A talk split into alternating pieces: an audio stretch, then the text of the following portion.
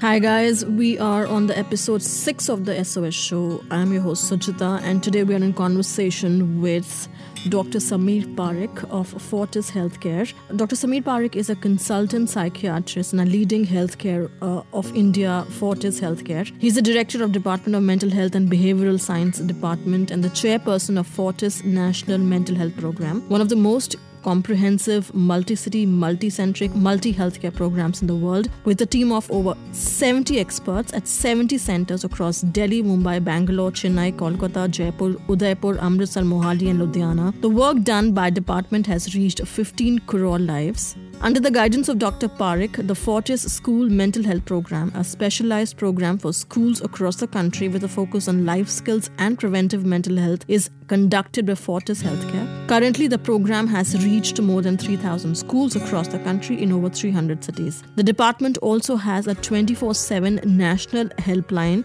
run by a multilingual psychiatrist and psychologist with over 100 calls per day. With a strong emphasis on preventive mental health and skill building, Dr. Parikh has authored three books, which two such books have been written as DIY life skills workbooks for school aged children. Let Him Not Sink First Steps to Mental Health is a psychological first aid manual written for adults working in, with children. And his upcoming books include a comic series, Laugh and Learn, on Sunday and exam skills Dr. Parikh also has a very prominent presence in the media and he has played a key role in enhancing the image of mental health in the country. He's amongst the most well known experts of the country on mental health issues. Let's go and talk to Dr. Parikh on mental health and more. Hi, Dr. Parikh. Welcome to the SOS show.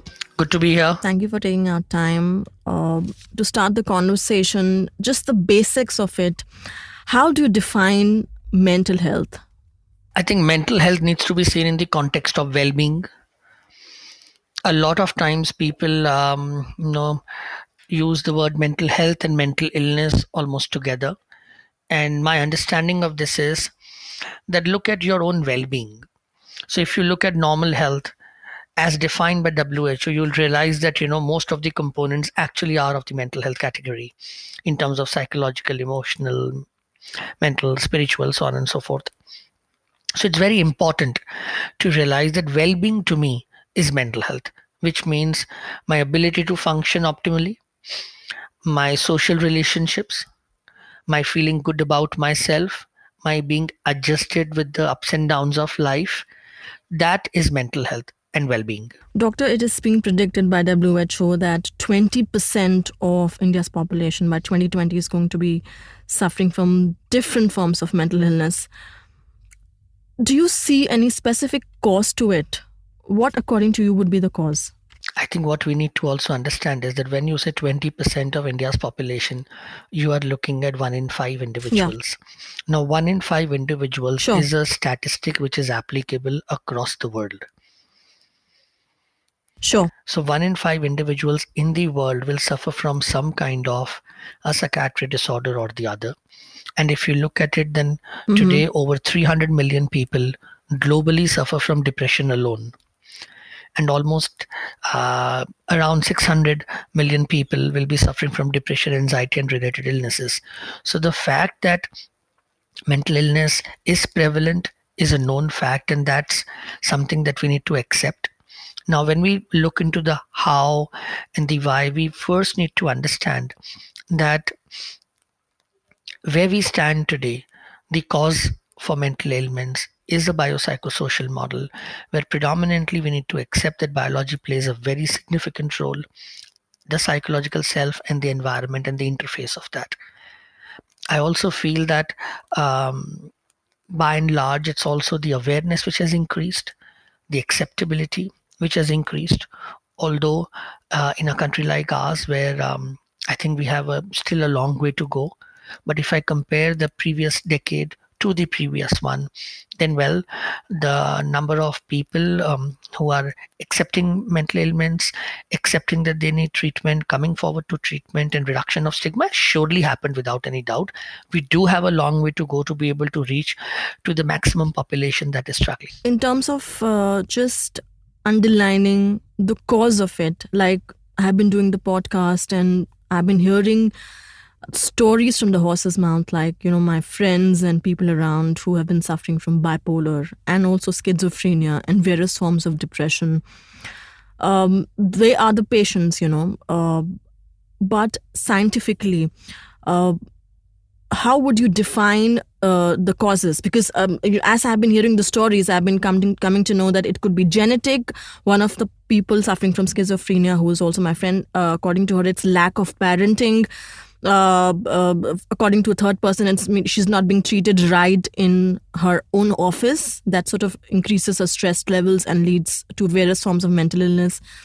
Scientifically would you say there, is any, any other reason or is it like uh, you know we need to uh, balance out everything while handling this uh, mental health issue?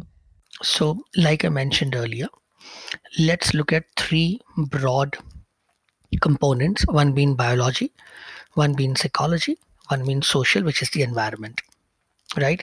The interface of this by and large is what results into mental ailments. Now to me genetics also falls under the category of biology.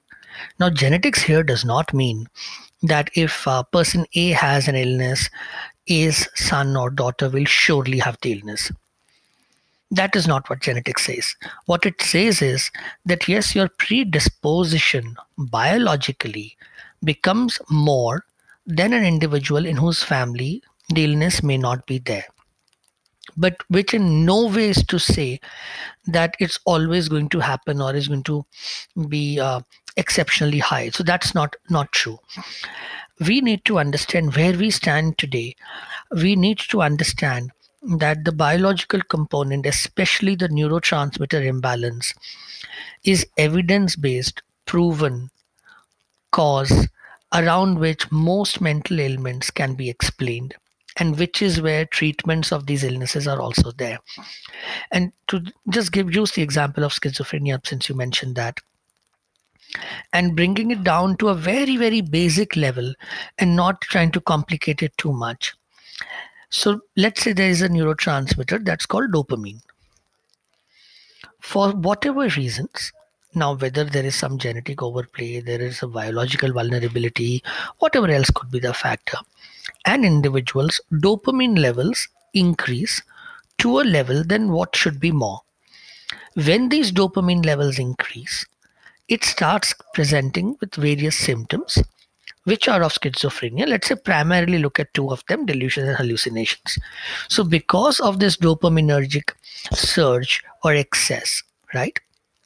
Now, this individual, because he or she starts struggling, so during this phase, if the environmental support systems don't help the individual if the environment becomes more difficult so to an already vulnerable person the same stresses the same environment becomes a lot more difficult to deal with. That's where your social or the interface plays. And similarly your own psychology. So it's a combination of these things. So how would you treat schizophrenia? You have to absolutely without a doubt first bring the dopamine levels down.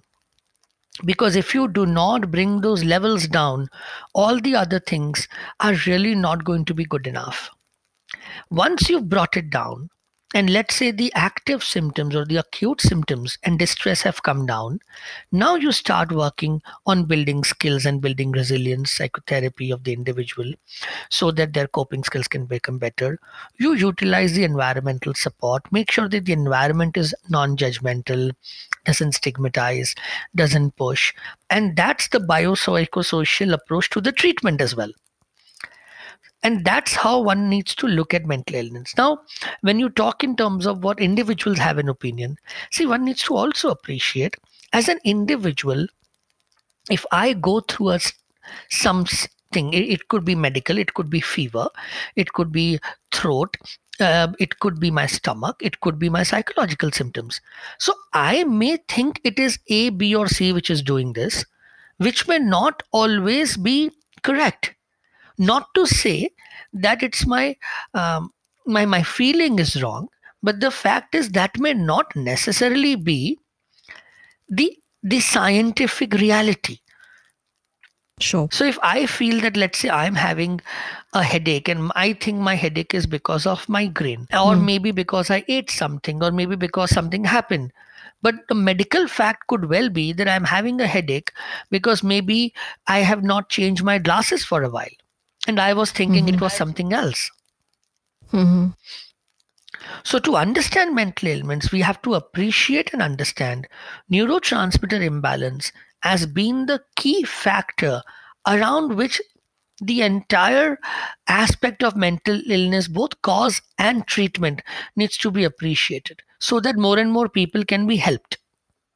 Uh, doctor, I have uh, spoken to a lot of people who are uh, suffering from mental health, which is in the earlier podcast, and a few of them have pointed towards anti pharma. Um, they have also pointed, uh, uh, saying that there's a difference between what a patient goes through in the understanding of the mental health problem versus what the scientists or the researchers or the doctors tell them about it. Do you see there's a gap between uh, the two sides? Uh, what do you have to say to this? I think first and foremost, an anti-pharma approach to mental illness, I would unequivocally, completely uh, not be in favor of it because I do not want people to have any misconcepts. Psychiatry and mental health has over generations been stigmatized and stereotyped and uh, the belief that meds don't work or meds are harmful and meds are addictive and these kind of stereotypical myths have prevented people from taking help and hundreds and millions suffer so that's something which is not true try and get a perspective to it and, and try and uh, break it down as much as i can let's say I have um, diabetes. I take treatment. The medications also give me some side effects. For some people, it could be weight issues. For some, it is gastritis. For some, it is something else, so on and so forth. But I also am measuring my insulin levels, my sugar levels. So I am able to feel a balance and check that, okay, I have an illness. Illness gives me symptoms. I check my levels. I'm taking medications. Now, this is not available right now in mental health. So since you can't measure well when dopamine became more than what it was, I took meds, became less, or my serotonin was low, I've taken meds, it become up. Since I can't see that, a lot of times when I hear or feel certain side effects, I feel is the medicine benefiting or harming me? Mm-hmm. If you will take a dipstick sample uh, from people who've taken treatment, let's say for depression, you will be overwhelmingly told by a predominant population who've taken treatment that the medications brought them back to life. Right? Yes. and yes like any other illness like any other medication regime across medical health you do not have a 100% success ratio you know you have a success ratio which is anywhere between 60 to 80 percent for some illnesses sometimes even more some people with partial response and yes some people have resistance. Like people have resistance to antibiotics also which does not mean that antibiotics yes. are harmful or not good or that there is no evidence. That's actually not true. Now also try and understand a bit of um, historical perspective to um, the psychiatry medications per se let's say before 1950s there was nothing available. So before 50s what was happening was people would do whatever they would want to do. There was human right violation there was torture there was abuse there was isolation.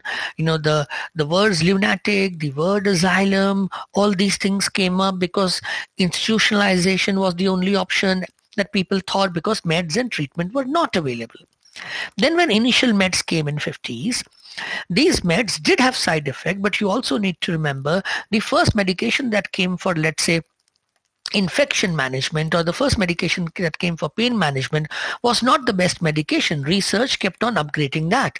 So similarly, the earlier medications had a lot of side effects, especially sedation, making you feel dull, groggy, not being able to function. You know, then a couple of decades went and then these antidepressants, as people used to call them there, started coming in. Another decade went, more designer medications came, which were more selective, acted on the specific neurotransmitter receptor, avoided the receptor and neurotransmitter which was causing side effects, so on and so forth.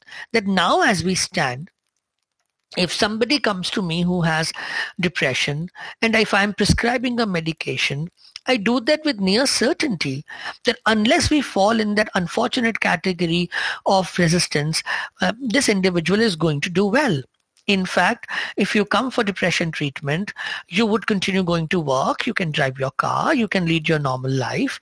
So those aspects that the meds will do something harmful is not true. And yes, some people will have side effects. And if that happens, you evaluate, change, and do something about it.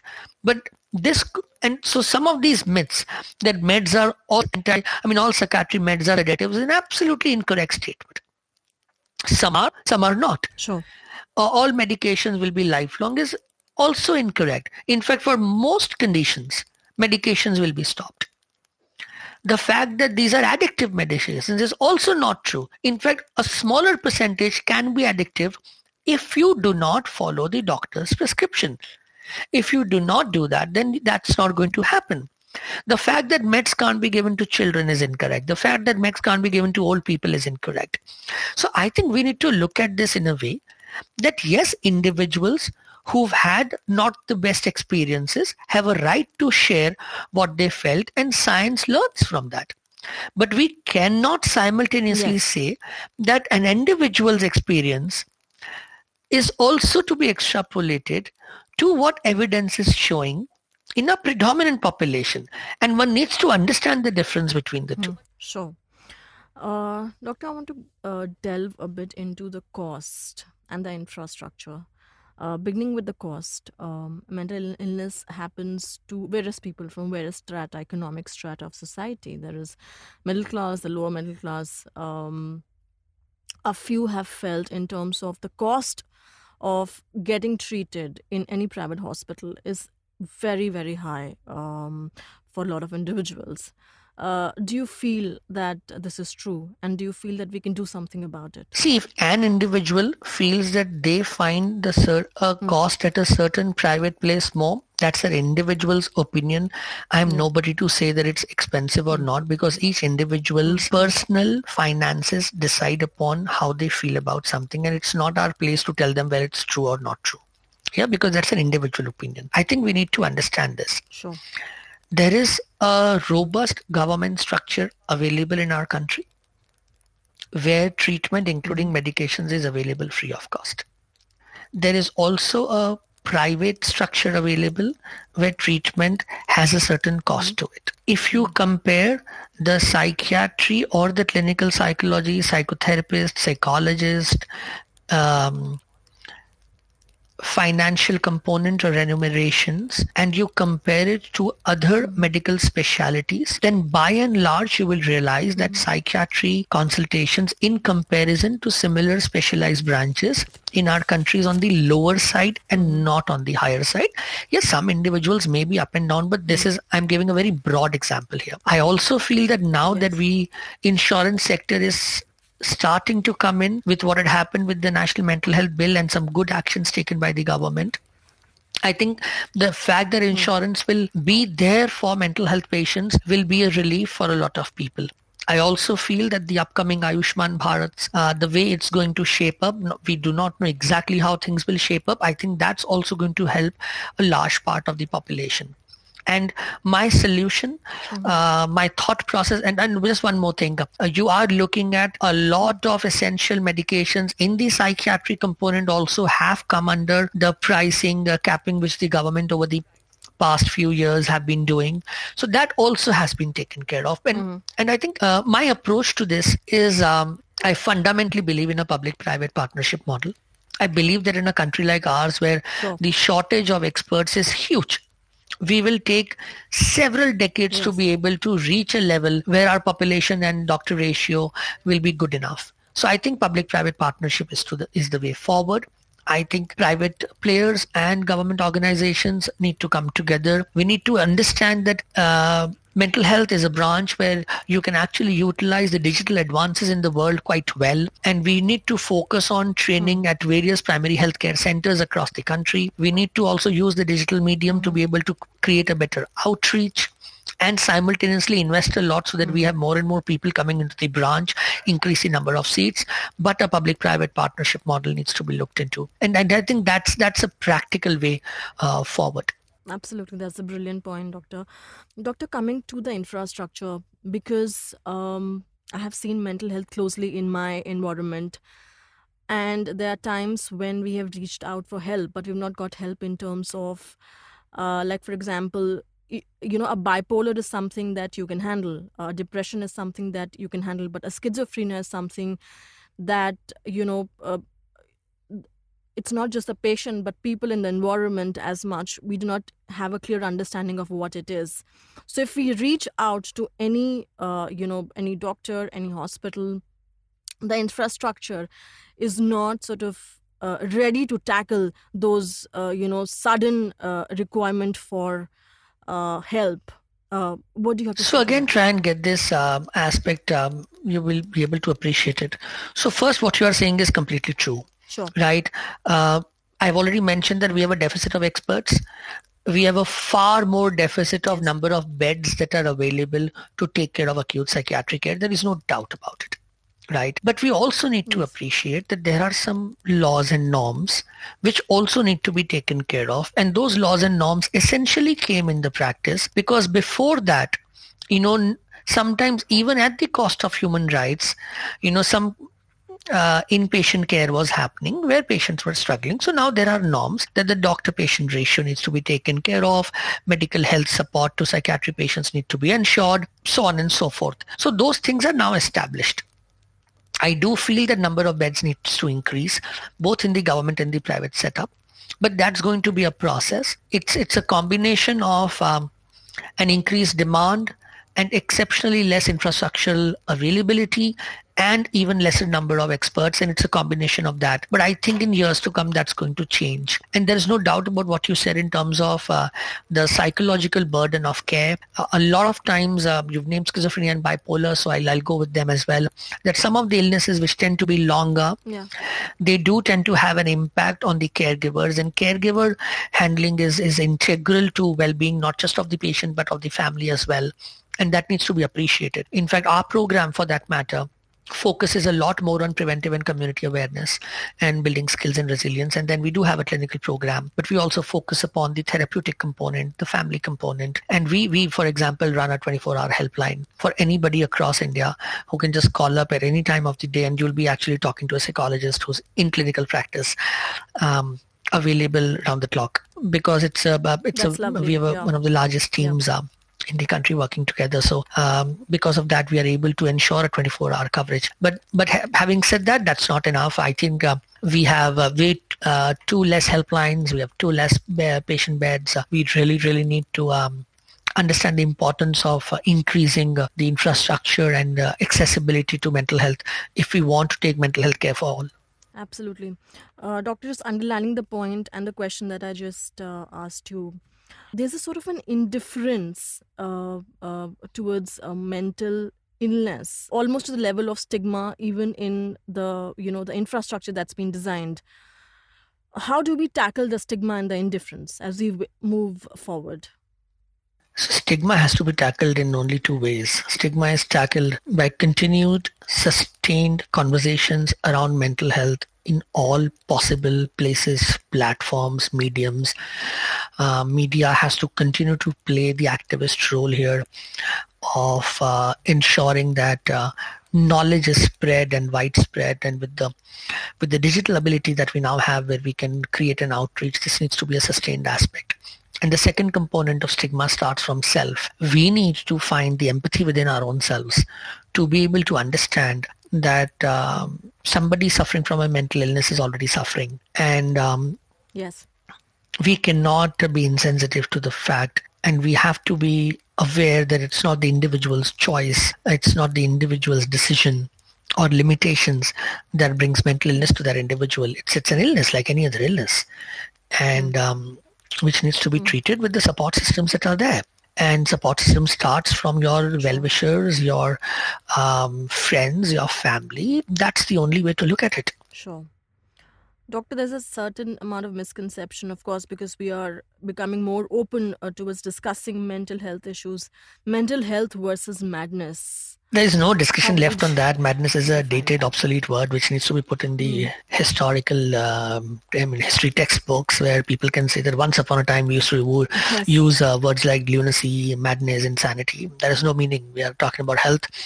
This yeah. is a medical issue. I talk about serotonin, dopamine, norepinephrine. Yes. Um, there is no place for words like uh, madness and insanity and all. Sure. Uh, doctor, in terms of the laws on mental health, um, where do you think that we need to work towards opening the way forward for the caregivers and people suffering from mental I think the National Mental Health Bill recently come out has been a good one. It's uh, taking the steps forward. It's recognizing who does what. It's defining experts. It's um, helping to bring the insurance sector in, which is the thing that was really, really needed. I mean, for a very, very long time. Um, there was no insurance for patients and now that will be there i think this is work in progress and the fact that we have a bill the fact that the bill is now in place and things are in place of course uh, real-time feedback will uh, tell everybody what changes need to be and i'm a, i'm i'm frankly a very very optimistic individual i'm i don't appreciate uh, that anything that happens should be first criticized. I think everything that happens first should be accepted, given a try, give 100% to it, and then try and bring changes into it. Um, and that, that's the only way to look at it. I came across this very interesting initiative of, um, uh, you know, one of the organizations in Delhi, which was a 24-hour van that was available. Uh, you know, you could just call them and they would be there, uh, take, uh, taking uh, care of anybody who is suffering from mental illness in the middle of the night as well. And that's been sort of removed at the. It's been. It's they're not using it because of the laws and the government and the infrastructure. They have stopped using it. Now, do you have any suggestions in terms of bringing an immediate help? No, I think we need to have a no, no, no. We need to have a clarity on this. Uh, let's say yes, I'm living with a family member, and I unilaterally decide that my family member requires to be treated by a mentally, I mean, uh, is mentally ill, and I call somebody home and just get that patient to be seen by that person without even taking the right or any knowledge or anything else in mm perspective. So I don't think that yes. you can't impose it. There are laws and norms around it to ensure yes. that you safeguard people as well.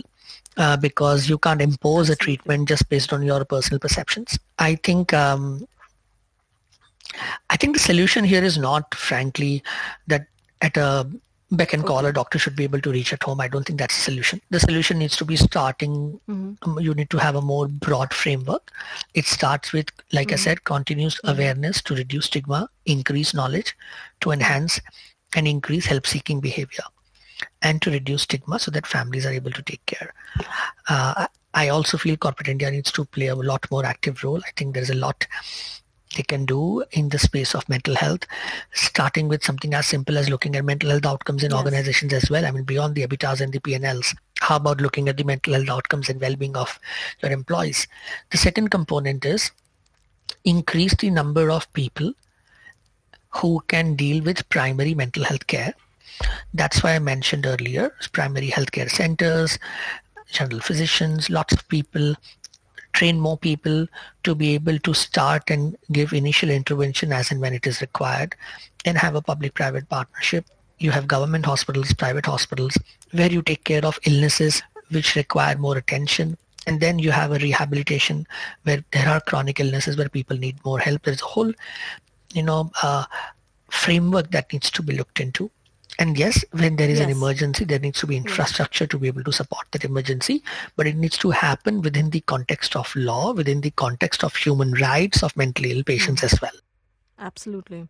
So, just uh, reiterating that point again and asking uh, a question around it in terms of if in the middle of the night a family needs a help with a mental Ill, Ill patient, what is the thing that they should do? What would they have done, let's say, if that was a cardiac mm-hmm. emergency? Yeah, but in a cardiac emergency, there is an availability of a doctor. But in case of a mental illness, hmm. there's an availability of a hmm. doctor in a nearby hospital. Similarly, you hmm. take your patient to the nearby hospital.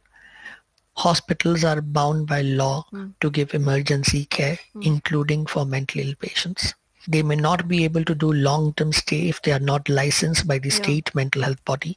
That licenses is important to ensure human rights and safety and medical mm-hmm. rights of mental ill patients. And yes, earlier I had mentioned we have less number of beds, yeah. the beds need to increase. But that does not mean emergency mm-hmm. care would be any different than a cardiac Lovely. emergency at home. Um, Doctor, also come to the point of trying to make a person who is mentally ill understand that they are mentally ill like you know of course my friends around people are aware that they have bipolar they're aware they have depression but when it comes to schizophrenia they're not aware that they have schizophrenia.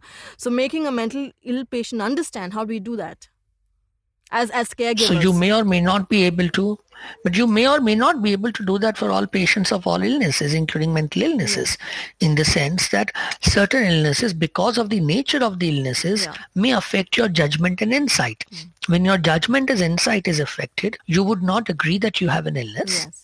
And yet you will be and that's why there are norms in place where if you lack that judgment and insight what is the process? You can go you can speak to the experts and that's why short-term inpatient care may also be there within the norms within the rules following them you know two opinions uh, taking the approval of the court so on and so forth to ensure that the person is helped. But by and large i have seen over the past two decades that um, if you are patient if you are not hostile if you are not very confrontative if you're not very critical if you take your time help the person understand, help make the person more aware, make sure that you externalize the cause and not blame the individuals, and you give it time, help them go and talk to a doctor and discuss it. You know, that percentage of people who are unwilling to accept actually comes down if we are able to put this together and in those cases where we still struggle well there are norms available where we can still give them the help that they deserve within the framework of human rights and legal aspects. All right. Um, I just I'm gonna like take the helpline number by the end of the show in case somebody wants to connect to Fortis Healthcare 24/7. They can be there. Thank you so much, doctor, for your time. Thank you.